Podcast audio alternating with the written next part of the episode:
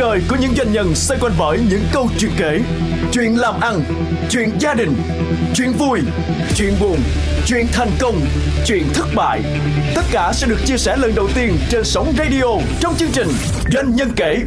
Chương trình được phát sóng vào 9 giờ đến 9 giờ 20 thứ ba và thứ tư hàng tuần trên FM 95.6 MHz và FM 90 MHz. Trong một lịch sử nhiều ngàn năm, con người chúng ta luôn luôn đi tìm kiếm để bổ sung cho mình nguồn dinh dưỡng tốt nhất. Trong đó, mật ong được xem là một nguồn năng lượng quý báu đến từ thiên nhiên, được săn lùng và được sử dụng từ thời hái lượm cho đến ngày nay. Qua đó việc khai thác và kinh doanh mật ong đã trở thành một ngành nghề đem lợi ích lớn với nhiều tiềm năng khi Việt Nam đang trở thành một quốc gia xuất khẩu mật ong được biết đến trên thế giới. Hôm nay Doanh nhân kể xin mời quý vị cùng gặp gỡ với chị Lê Ngọc Thu Trang, CEO của Tracy Bee, một công ty mật ong với những sản phẩm rất đặc trưng của mình, với một thương hiệu riêng đã xuất hiện khắp mọi miền đất nước và nhiều quốc gia trên thế giới, cùng với một phát vọng lớn trong bối cảnh có nhiều thách thức của ngành. Doanh nhân kể FM 95.6 MHz và FM 90 MHz. Xin chào bạn Lê Ngọc Thu Trang. Dạ xin chào anh Nguyễn Trần Quang và tất cả quý vị đang lắng nghe ngày hôm nay. Duyên nào đã đưa bạn đến với ngành kinh doanh mật ong? À, câu chuyện bắt đầu từ à, việc là trang lập gia đình và gia đình ông xã là một gia đình có truyền thống nuôi ong từ năm 1975. Thì ừ. khi thấy ông xã làm việc á, thì trang thấy được cái tình yêu, cái sự đam mê của anh trong cái ngành ong dù lúc đó anh chỉ là một người đàn ông trẻ khoảng hai hơn hai mươi mấy tuổi thôi thì um, đến khi mà trang ờ, có cơ hội được vào làm trong uh, nhiều tập đoàn lớn á, và có cơ hội đi du học bên úc về thì uh, lúc đó trang nhìn lại trang thấy rằng uh, cái khao khát muốn làm cái điều gì đó cho cộng đồng của mình cho xã hội mình và đặc biệt là cho gia đình mình á nó lớn lắm à, đặc biệt là sau khi mình đã trải qua rất là nhiều cái công việc khác nhau thì năm đó là trang làm ở HSBC à. À, khi mà trang trên một ngày trên con đường đi làm đến ngân hàng á thì trang mới tự hỏi rằng liệu trang đã làm hết sức mình trong cuộc sống này chưa ừ. hay là trang muốn cuộc sống như thế nào nó ổn định nó an nhàn hay là một cuộc sống đòi hỏi mình phải phấn đấu và phải sống hết mình hơn ừ. thì câu trả lời là mình muốn sống khác đi thì ngày hôm đó là cái ngày quyết định trang bắt đầu khác đi của những cái gì vì trước đây bạn đang làm ờ, ngân hàng bạn làm về về, về gì Dạ lúc đó thì Trang đang giữ vị trí là giám đốc quản lý các tài khoản khách hàng VIP của à, HSBC. Rồi, dạ. Thì dạ khác đi ở đây không có nghĩa là à, những cái công việc cũ của mình làm nó không có giá trị ừ. nó rất có giá trị nhưng ở đây là mình cảm nhận chiều sâu bên trong mình á là mình còn muốn làm nhiều hơn à. mình mình giỏi cái gì hơn à. và cái gì nó khiến cho mình phải cống hiến hết mình được ừ. và liệu chăng một cái công việc ổn định như vậy nó đã khai thác hết cái con người của mình chưa thì ngay cái thời điểm đó thì trang quyết định là trang sẽ uh, mở ra một cái doanh nghiệp à, nào đó liên quan đến cái dòng sản phẩm mật ong của gia đình à. thì à, lúc đó cha mới biết rằng là hiện trạng của thị trường Việt Nam á là các người tiêu dùng á họ không có được cái sản phẩm mật ong đúng nghĩa để dùng đó là thực trạng của khoảng 12 năm trước ừ. thì ngay thời điểm đó trang biết rằng gia đình trang xuất khẩu mật ong á, thì đi qua các nước như châu Âu và Mỹ thì hầu như cái sản phẩm mật ong nó chất lượng vô cùng tuyệt vời ừ. bởi vì nó phải đạt tất cả những tiêu chí à, ừ. về mật ong của những cái quốc gia đó và những cái sản phẩm bị loại trong quá trình xuất khẩu á, thường sẽ trở về lại thị trường nội địa và người dân chúng ta phải tiêu thụ những cái sản phẩm đó theo một nhiều hình thức khác nhau. Dạ. Thí dụ bây giờ mình nói ờ, về cái quá trình ờ, để mà bắt đầu có được mật ong dạ. rồi bắt đầu À, thu hoạch mật ong, rồi lưu trữ, rồi đóng thùng hay như thế nào đó để xuất khẩu, thì một cái quá trình làm sản phẩm nó nó trải qua những cái bước cơ bản như thế nào? Dạ, à, Trang cũng rất là vui được chia sẻ điều này. À, khi mà chúng ta à, khai thác mật ong trước tiên là chúng ta phải xuất phát từ trại ong. Thì trại ở đó, ong, dạ chúng ta phải có trại ong. Thì trại ong đó chúng ta sẽ nuôi những cái đàn ong trong những cái thùng gỗ. Bắt đầu nuôi nhưng mà những con đó ong đó đến từ đâu mình bắt ngoài rừng hay là mình mua nó con ong chúa rồi tức là cái câu chuyện một cái trại ong đó thứ nhất có bao nhiêu cái tổ ong và mỗi tổ ong có bao nhiêu con ong và yeah. nó dạ. đến từ đâu? Um, khi mà chúng ta muốn set up một cái trại ong á chúng ừ. ta phải có ong giống ong giống thường á là bởi vì gia đình trang đã nuôi ong rất là lâu rồi ừ. nên cái sản lượng ong ong giống nó đã khá là ong nhiều giống có phải là ong chúa không dạ không nó à. nó vừa là ông chú mà nó vừa là cái số lượng quân trong đàn ông à rồi à. tức là nguyên một bầy luôn đúng dạ, không dạ đúng ạ à. nó có thể là một bầy ông đang nhỏ thôi số lượng à. quân ít thôi à. nhưng mà chúng ta nuôi qua một thời gian chăm sóc thời gian thì nó sẽ nhân giống lên cái số con thì mình sẽ không đếm được đâu ạ à. nó nó ờ, nó gọi là số cầu à. ví dụ như là chúng ta có một đàn ông khoảng chừng ba bốn cầu à. là chúng ta uh, cầu là cái gì là những cái tổ ong à rồi cái là những cái dạ. tổ đúng không dạ okay, đúng rồi, rồi. À. thì chúng ta mới uh, phát triển thành một cái cái thùng ong có thể là 10 cầu rồi, à, rồi. không dạ rồi. thì uh, với cái việc là đã có sẵn cái nền tảng rồi à. thì mình sẽ nhân ra những cái trại ong khác nhau à. dạ rồi mình nuôi bằng cái gì Dạ khi mà nuôi ong ấy thì uh, trong cái khái niệm nuôi ong nó sẽ có hai hướng như thế này. Ừ. Uh, thì em có sẽ phân tích hết mặt trái mặt ừ. phải của nó để cho ừ. mình xem ha. Thì uh, người người dân thông thường mình nghĩ là nuôi ong là sẽ để ong ở đó và cho nó ăn đường ví dụ như đó là Có một cái khái niệm à? đó là một khái niệm nha à, em nói đó là một khái niệm rồi. còn cách nuôi ong thứ hai là nuôi ong mình hoàn toàn là mình à, dùng những cái à, nguồn tự nhiên cho ong ăn ví dụ như là hoa nó tiết ra cái nguồn mật ừ. hoặc là lá nó tiết ra cái nguồn rồi. mật với cách thứ hai thì mình phải di chuyển ra ong liên tục à. dạ thì à, những người nuôi ong chuyên nghiệp để xuất khẩu á, thì họ phải làm cách thứ hai Ừ. Dạ, bởi vì khi mà xuất khẩu nó sẽ có những chỉ tiêu về đường.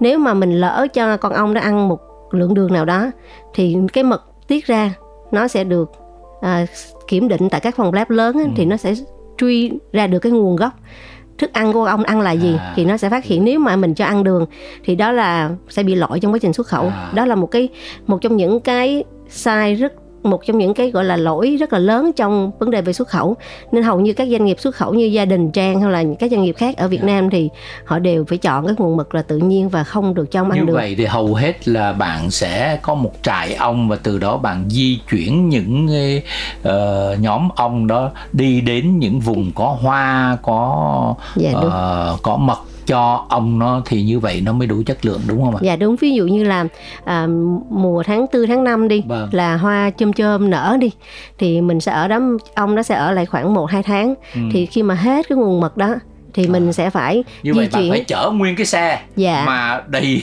đầy ong đúng không? Dạ đúng Đến rồi. cái vùng mà nó có trái hoa trái mật à, chôm chôm hay là không biết là còn những vải loại nào rồi cà vải. phê rồi cao su à. điều dạ à. rất nhiều loại khác nhau Ừ, dạ. như vậy thì là phải liên tục di chuyển cái đàn ong đó tùy theo cái mùa hoa. Dạ, nếu mà chúng ta chọn được một cái cái vùng đặt ong á, nó có nhiều cái nguồn hoa khác nhau thì chúng ta sẽ ở lại ở đó lâu hơn, nó sẽ à. tiết kiệm được chi phí vận chuyển. Còn nếu không thì chúng ta phải di chuyển nhiều hơn. Ừ. Thì uh, cái nghề nuôi ong uh, ông xã vẫn thường chia sẻ với em là đó là lấy của trời làm của mình và ừ. con ong nó lại là một cái sinh vật vô cùng là kỳ diệu nghĩa ừ. là cái sự sống của nó đã đem lại giá trị rất là lớn cho thiên ừ. nhiên ừ. À, nó bay đi khắp nơi và cái việc nó thụ phấn cho cây cối ừ. tạo nên được thực ừ. phẩm cho con người nó cân bằng được hệ sinh thái. Ừ. rồi chúng ta chỉ lấy một thứ đó là những cái nguồn mật dư của nó.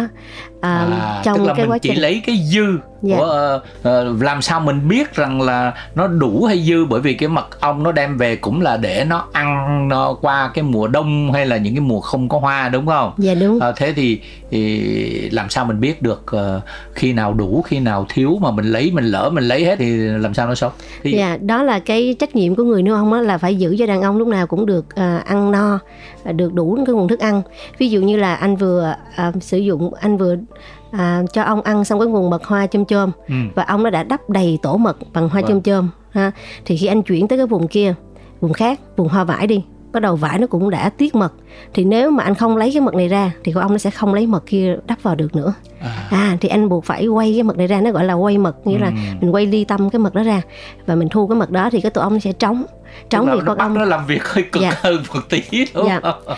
À, thì đó là cái uh, cơ chế của con ong thực tế ra thì uh, con ong trong thiên nhiên á nó thiếu thốn rất là nhiều nên đó là lý do tại sao mà cái đàn ong trong tự nhiên nó giảm đi đáng kể trong những năm gần đây ừ. là bởi vì con ong nó uh, không có cái nguồn mật ừ. đủ để nó ăn và nó chỉ duy trì ăn cái mật mà nó đã tích lũy được vì sao nó không có đủ nguồn mật để tại vì những cái tổ ong trong thiên nhiên thì nó nó không có di động được nó nằm ừ. một chỗ thì cái khoảng bán kính khoảng vài cây số đó thì nó chỉ ăn được trong cái mùa đó ừ.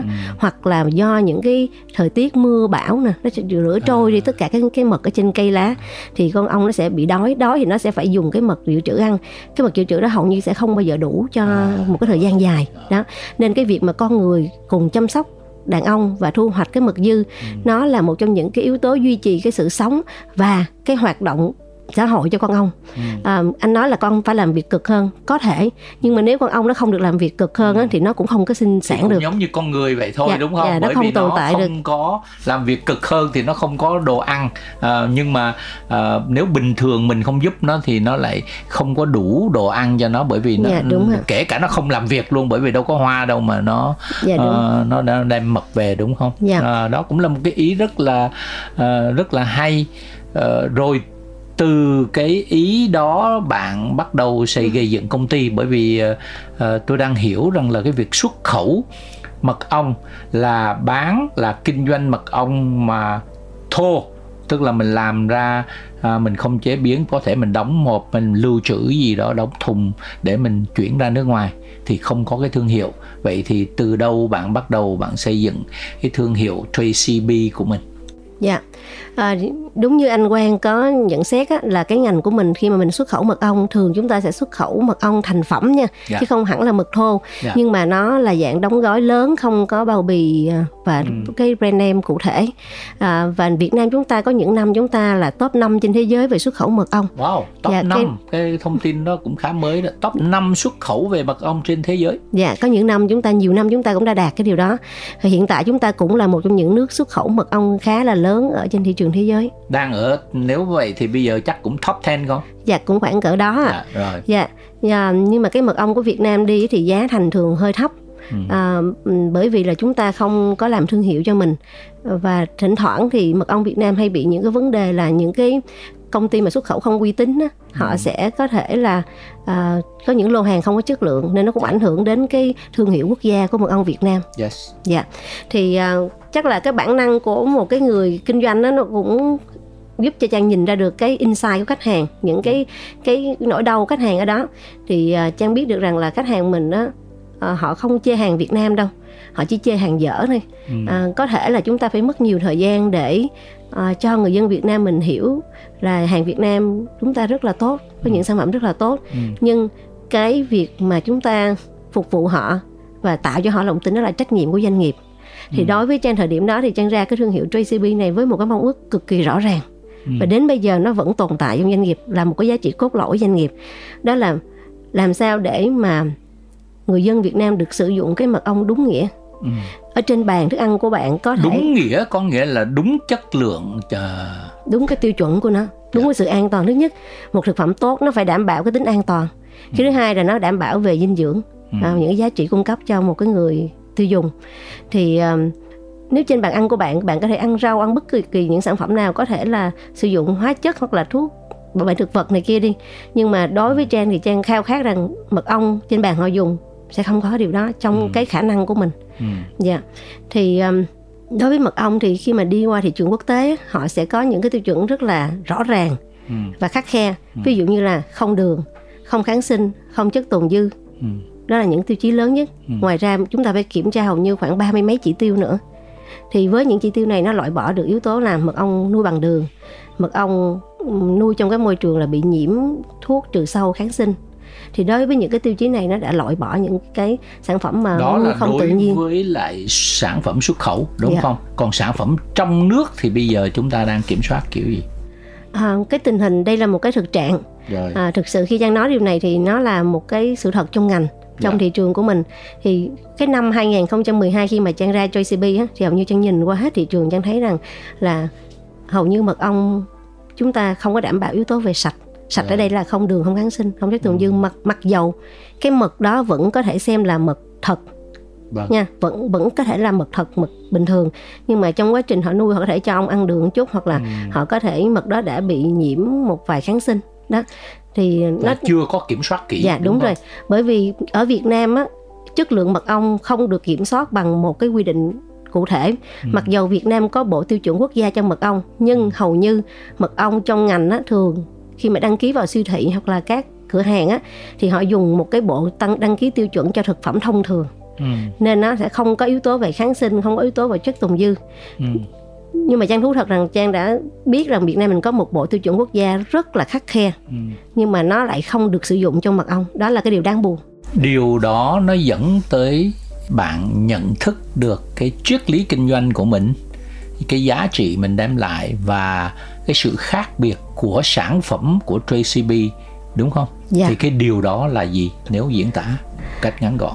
Um, Trang nghĩ rằng là trong kinh doanh nó cái điều Trang làm nó không có gì to tát hết, nó chỉ là làm đúng thôi, dạ. chứ mình chưa hẳn đã làm tốt. Dạ. dạ. nhưng mà làm đúng trước thì đối với mật ong JCB cái điểm khác biệt trong cái môi trường rất là hỗn hỗn hỗn loạn á dạ. thì mật ong JCB chỉ có một điểm khác biệt thôi mà nó khá là khiêm tốn đó là chúng tôi làm đúng mật ong là phải không đường không kháng sinh không chất tồn dư giống như cái mật mà thị trường các nước tiên tiến họ được ăn cái khó khăn lớn nhất của bạn gặp phải từ cái khi bạn làm à, về mật ong bạn kinh doanh mật ong bạn xây dựng thương hiệu thì cái cái cái điều mà trăn trở và khó khăn bạn gặp phải thường xuyên là gì nó có rất nhiều cái khó khăn luôn và cái khó khăn lớn nhất á nó đến từ cái định kiến của người tiêu dùng ừ. dạ định đối kiến. với dạ đối với cái dòng mật ong á thì người dân Việt Nam chúng ta đã có rất nhiều những cái hiểu biết ở bên trong và họ đã xem đó là một cái chuẩn mực về kiến thức mật ong à. và nó đã đi sai hoàn toàn với khoa học mà bản thân mình bản thân công ty mình và phải làm một cái sản phẩm đúng á thì nó sẽ đối lập lại với cái suy nghĩ của khách hàng. Ừ. em ví dụ cho anh nghe cái này mật ong là rất rõ luôn. Và đây là rào cản lớn nhất của doanh nghiệp mình chứ không phải là à, đối thủ hay là à, chi phí hay là lợi nhuận ừ. gì cả ừ. mà nó là những định kiến của khách hàng. Những định kiến tức là những niềm tin mà họ cho là đúng từ hết đời này qua đời khác từ địa phương này qua địa phương khác đúng không? Dạ đúng ạ. Rồi đó là gì? À, em ví dụ như là à, một cái định kiến thông thường nhất đó, đó là họ không bao giờ tin tưởng vào mật ong là thật mật ong Việt Nam là thật à. có thể là họ nghĩ là mật ong nước ngoài mới là mật ong tốt mật ong à. Việt Nam là mật ong ờ, pha mật ong này kia cái định kiến thứ hai á là họ có quá người tiêu dùng mình có rất nhiều kiến thức về mật ong ví dụ như họ nói rằng mật ong lắng đường mật ong kết tinh là mật ong giả ừ. à, nhưng mà đó là một điều phản khoa học hoàn toàn ừ. Dạ, thì uh, trong mật ong nó sẽ có hai cái dạng mật ong như thế này, đó là mật ong dễ bị kết tinh là cái bị lắng đường thế nào là nó lắng một cái lớp đường trắng ở dưới à, à mắt rồi. của anh Quang nhìn hay là quý vị à. nhìn á, thì sẽ cảm thấy rằng à đây rất rõ ràng rồi đây là mật ong đường thì làm sao mà tôi ừ. tin là mật ong thật được nhưng à. cái điều này nó sai nó rất sai luôn ừ. nếu như anh Quang đi qua nước ngoài một lần nào nữa gần đây ừ. anh Quang cứ vào một cái siêu thị ở Đức ở Anh ở Mỹ ừ. và anh Quang đi rã qua một cái vòng ở quầy mật ong ừ. anh Quang sẽ thấy rất nhiều mật ong ở đó kết tinh cả một cái lớp cái, dày như thế này tức là nó nó động lại một cái lớp trắng lớp trắng à, giống như là đường giống như là cặn đường hay là gì đó đúng dạ, không? đúng ạ à. thì à, người dân ở bên đó họ dùng cái mật ong này và họ rất là bình thường thậm chí rất thích vậy thì sự khác nhau bởi vì tôi cũng đã nhìn thấy mật ong và nó cũng nhìn thấy có cái thì lắng đường xuống có cái thì nó trong vắt dạ. thế thì thì nó khác nhau như thế nào ở giữa hai loại mật ong này Dạ. Ở đây Trang đang nói về cái hiện tượng kết tinh trước dạ, mà mình chưa rồi. kết luận là mật ong nào tốt mật ong nào, nào xấu cả. Rồi. Thì uh, trong mật ong nó có hai loại đường uh, từ thiên nhiên do con ong nó thu hoạch được từ hoa lá tiết ra ừ. nó đưa vào trong bao tử của nó nó ừ. tiêu hóa và nó biến thành hai dạng đường đơn ừ. đó là gluco và fructose ừ. thì trong uh, những cái hàm lượng chất đến từ thiên nhiên á, thì nó hoàn toàn ngẫu nhiên và nó không được bất kỳ ai quy định cho nó hết ừ. thì khi con ong nó tiết ra cái mật ong đó chẳng may mà cái mật ong đó có cái hàm lượng glucose ừ. trên fructose trên gluco nó dưới 1.1 có nghĩa là à, cái gluco nó hơi nhiều hơn chút ừ. thì nó sẽ dễ ở dạng kết tinh hơn ừ. đó là khoa học của nó ừ. hoặc ngược lại nếu mà nó trên 1.1 hoặc là fructose nó nhiều hơn thì nó sẽ thường nằm ở dạng lõn nhưng mà chúng ta cũng không đoán được là lúc nào nó sẽ kết tinh đâu ừ. nó cũng sẽ có rất nhiều yếu tố khác ảnh hưởng tới nữa và có nghĩa là tùy thuộc vào cái loại hoa nào hay vùng nào hay thời tiết ra làm sao nó sẽ tạo ra hai cái loại đường khác nhau hai cái loại mật ong có hai cái hàm lượng à, đường cái hàm lượng nó, đường khác nhau, khác nhau tỷ lệ khác mà nhau ở đó cái nó thể hiện bằng cách là có cái thì nó không có động lại cái lắng xuống yeah. mà dạ. có như vậy thì có nghĩa là trang đang nói rằng là hai cái điều đó nó không mà hoàn toàn không nói rằng là mật ong thật hay giả hay tốt hay xấu gì cả yeah. Dạ. đó là điều rất tự nhiên đúng không ạ dạ Rồi. thì đối với à, mình lại tiếp tục đi sâu vấn đề một chút xíu à, đối với mật ong kết tinh á thì à, thường người ta nhìn vào người ta sẽ biết á nếu người mình đúng về khoa học thì sẽ biết đây là mật ong nó khá là tự nhiên Rồi. nó tự nhiên nó mới được cái dạng kết tinh như vậy nhưng mà mật ong kết tinh nó vẫn còn một yếu tố nữa chúng ta phải xét giống như nãy trang nói với anh quang á là có thể là mật ong tự nhiên mật ong thật đàng hoàng nhưng mà lỡ nó bị nhiễm kháng sinh ừ. à, từ kháng sinh này nó thể đến từ uh, thức ăn bổ sung của con ong ừ. hoặc là đến từ cái việc là nó được đưa vào trong một cái khu vực nào đó ừ. mà họ có thể sử dụng thuốc trừ sâu ừ. kháng sinh cho thực vật ừ. mà trong cái thời gian con ong đang thu hoạch mật yes. thì nó sẽ bị hai yếu tố ừ. đó nên tóm lại đối với một công ty hay là một thương hiệu nào bất kỳ cho dù cái brand của bạn lớn cỡ nào đi nữa thì nó không bao giờ đảm bảo được cái mật của bạn tốt ừ. một cách hoàn toàn chỉ có một thứ thôi có thể làm được điều đó đó là kiểm định từng lô hàng yeah. Dạ. tại vì cho ví dụ như trang mang thương hiệu Tracy B ừ. và ví dụ như là Tracy B đang rất nổi tiếng nhưng mà mật ong hàng ngày Tracy B lấy vẫn đến từ thiên nhiên đó thì không có một quy trình ISO HACCP hay là FSSC nào có thể đảm bảo rằng con ong của tôi phải đi lấy đúng cái mật sạch con ong ừ. nó không có làm điều đó ừ. con ong nó không theo quy trình đúng. đó thì khi mà một doanh nghiệp có một chứng chỉ nào đó thì cũng chỉ nhấn vào cái điểm là họ ừ. kiểm soát cái thành phẩm yeah. Dạ. kiểm soát đầu ra vì vì mình không kiểm soát được đầu vào chính là cái vùng nguyên liệu hay là cái vùng hoa à, trái mà nơi mà mật ong nó hút mật đúng không mình không kiểm soát được cái đó thì mình kiểm soát từng cái cái thùng mật ong dạ thì đối với những công ty xuất khẩu thường là à, chúng tôi bán sản phẩm dựa trên cái cái báo cáo kiểm định yes. nó thú vị như vậy chứ không phải là anh Quang bán à, à, tôi có chứng chỉ như này kia rồi anh sẽ mua của tôi ở giá này không phải ừ. mà là khi mà mình chào hàng tôi có 10 container mật ong với cái tiêu chí chất lượng như vậy và ừ. mình phải đảm bảo đó là cái kiểm định thực thực sự của lô hàng đó ừ. nếu không thì họ kiểm định lá sai là chúng ta phải lãnh hậu quả rất là lớn đó là cũng kiểm định mà uh, ngẫu nhiên trên uh, từng cái thùng thôi chứ đâu phải kiểm định dạ không. tất cả nếu mà mình kiểm tra ngẫu nhiên trên từng cái thùng là mình tự gánh cái rủi ro cho mình à. có nghĩa là lỡ qua bên nước ngoài họ test lại mà không đúng với cái đó thì chúng ta phải lãnh hoàn toàn cái trách nhiệm đó Như và cái chi phí rất cao kiểm định từng thùng một dạ có thể chúng ta không phải kiểm định từng thùng mà chúng ta phải trộn mẫu ví dụ như là một container là 20 tấn thì chúng ta phải có một cái bồn 20 tấn à. chúng ta trộn nó thành một cái mẫu mẫu chung hết và trộn thật là đều Vâng. cái kỹ năng chọn hàng và lấy mẫu chúng ta phải rất là chuẩn yeah. Dạ. à, nên đó là lý do tại sao mà à, công ty gia đình của trang thì vẫn phải có một cái phòng lab riêng ừ. nghĩa là chúng ta kiểm định mật ong đầu vào chúng ta trộn lên bồn ừ. chúng ta đấu trộn lên bồn xong chúng ta lấy cái mẫu chúng ta test thì à, ở JCB cũng áp dụng quy trình y chang như vậy Doanh nhân kể FM 95.6 MHz và FM 90 MHz rời bỏ một công việc hấp dẫn từ một ngân hàng đa quốc gia để quay về kinh doanh mật ong.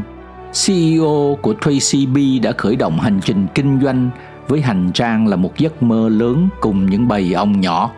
Với khát vọng đem mật ong chất lượng đến cho người tiêu dùng, một CEO trẻ đã phải đối mặt với những thực tế đầy thách thức, đối mặt với những thói quen và hành vi sử dụng sản phẩm của một thị trường đang cần thay đổi. Câu hỏi được đặt ra là làm thế nào để một doanh nhân trẻ với hoài bão lớn có thể vượt qua những rào cản những thất bại để xây dựng thương hiệu của mình và đem sản phẩm chất lượng đến với người tiêu dùng tại Việt Nam và trên thế giới. Xin mời quý vị cùng chúng tôi tiếp tục theo dõi phần tiếp theo trong chương trình kỳ tới. Cuộc đời của những doanh nhân xoay quanh bởi những câu chuyện kể, chuyện làm ăn, chuyện gia đình, chuyện vui, chuyện buồn, chuyện thành công, chuyện thất bại. Tất cả sẽ được chia sẻ lần đầu tiên trên sóng radio trong chương trình Doanh nhân kể. Chương trình được phát sóng vào 9 giờ đến 9 giờ 20 thứ ba và thứ tư hàng tuần trên FM 95.6 MHz và FM 90 MHz.